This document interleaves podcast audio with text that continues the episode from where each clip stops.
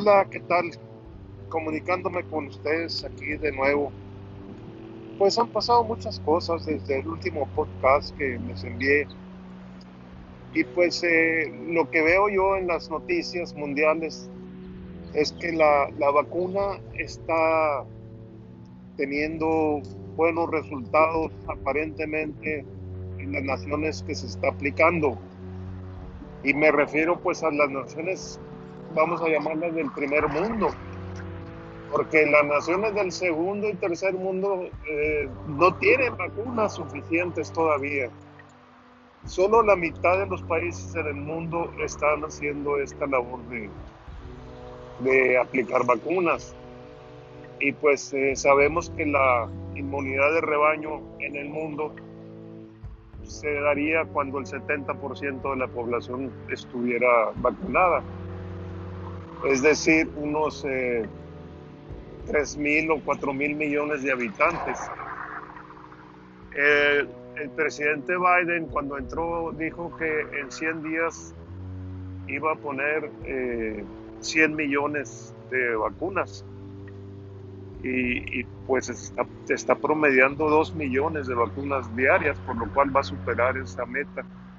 Pero pues Estados Unidos tiene una empresa que fabrica vacunas y tiene sus aliados que le pueden pues, proveer. México tiene casi todas las marcas que hay en el mundo están llegando a México porque sus proveedores del primer mundo pues no, no le cumplieron, ¿verdad? Entonces tiene, México tiene vacunas de, de Rusia, de China, de India, de Reino Unido y de Estados Unidos. Entonces, va, va lento. México es un país muy extendido con una infraestructura de comunicación, carretera, aire, mar muy deplorable, eh, hecha pedazos en algunos tramos y en otros tramos solamente se tienen que comunicar por aire o por helicóptero. Entonces el, proceso va lento, pero pues, está avanzando pues a su medida. Lo importante es que el, el, adulto mayor ya está llegando al 100% de su eh, aplicación de vacunas y eso tiene que bajar la mortandad porque es eh, la parte más delgada del hilo donde estaban aumentando las muertes por contagio. Entonces eso creo que ahí, ahí va, ¿verdad? Y agréguenle a eso toda la desinformación que hay en las redes sociales. Las redes sociales están viciadas, están eh, empeñadas en una campaña para que Morena no repita la votación que tuvo. Están diciendo mentiras y mentiras y mentiras y mucha gente cuando repites una mentira mil veces pues se convierte en verdad y la creen y eso es grave. Algo parecido sucedió ya en Ecuador donde las elecciones de este domingo, eh, que era la segunda vuelta, ganó el Partido Conservador contra el Partido Liberal por toda la historia que tenía el Partido Liberal que estaba en el poder por Lenin y por toda la propaganda mediática que se hizo, ¿verdad?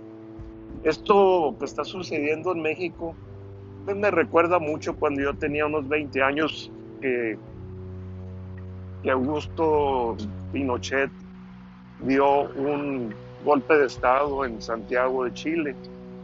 Y es que el presidente Salvador Allende había ganado la presidencia por un mínimo cerca de 35% de los votos, lo cual significaba pues que estaba muy repartida la, la, la, población en sus votaciones.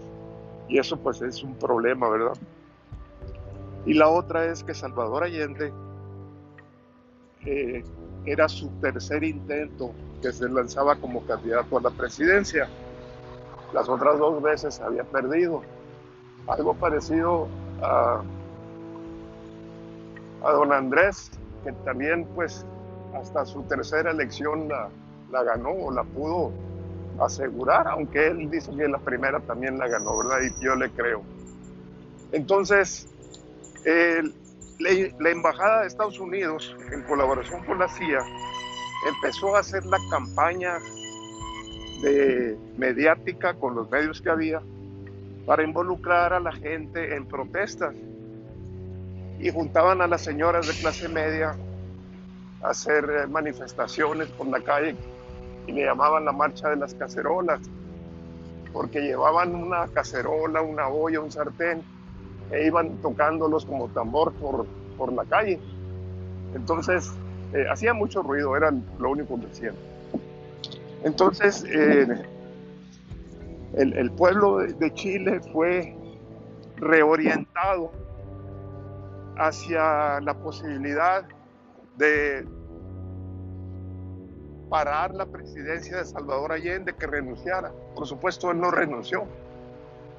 Y ahí en el Palacio de la Moneda fue bombardeado por un por una fuerza aérea militar de Chile traidora que asesinó a su líder, a su jefe, que es el jefe de las Fuerzas Armadas, y Salvador Allende pues murió ahí en la trinchera.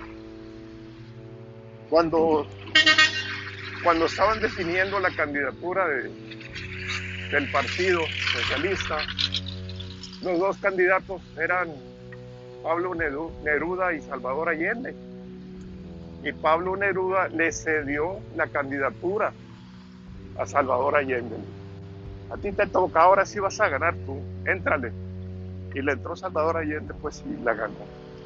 Me recuerda mucho eso, digo, porque aquí, con las diferentes redes sociales y los medios de información, están atacando gravemente al, al gobierno para hacerlo parecer como el malo de la película. Y eso implica que la gente, al ser engañada, pueda votar en contra. Y eso pues no sería limpio. Pero vamos a ver qué pasa. Faltan dos meses, menos de dos meses para las elecciones y pronto lo sabremos. Gracias.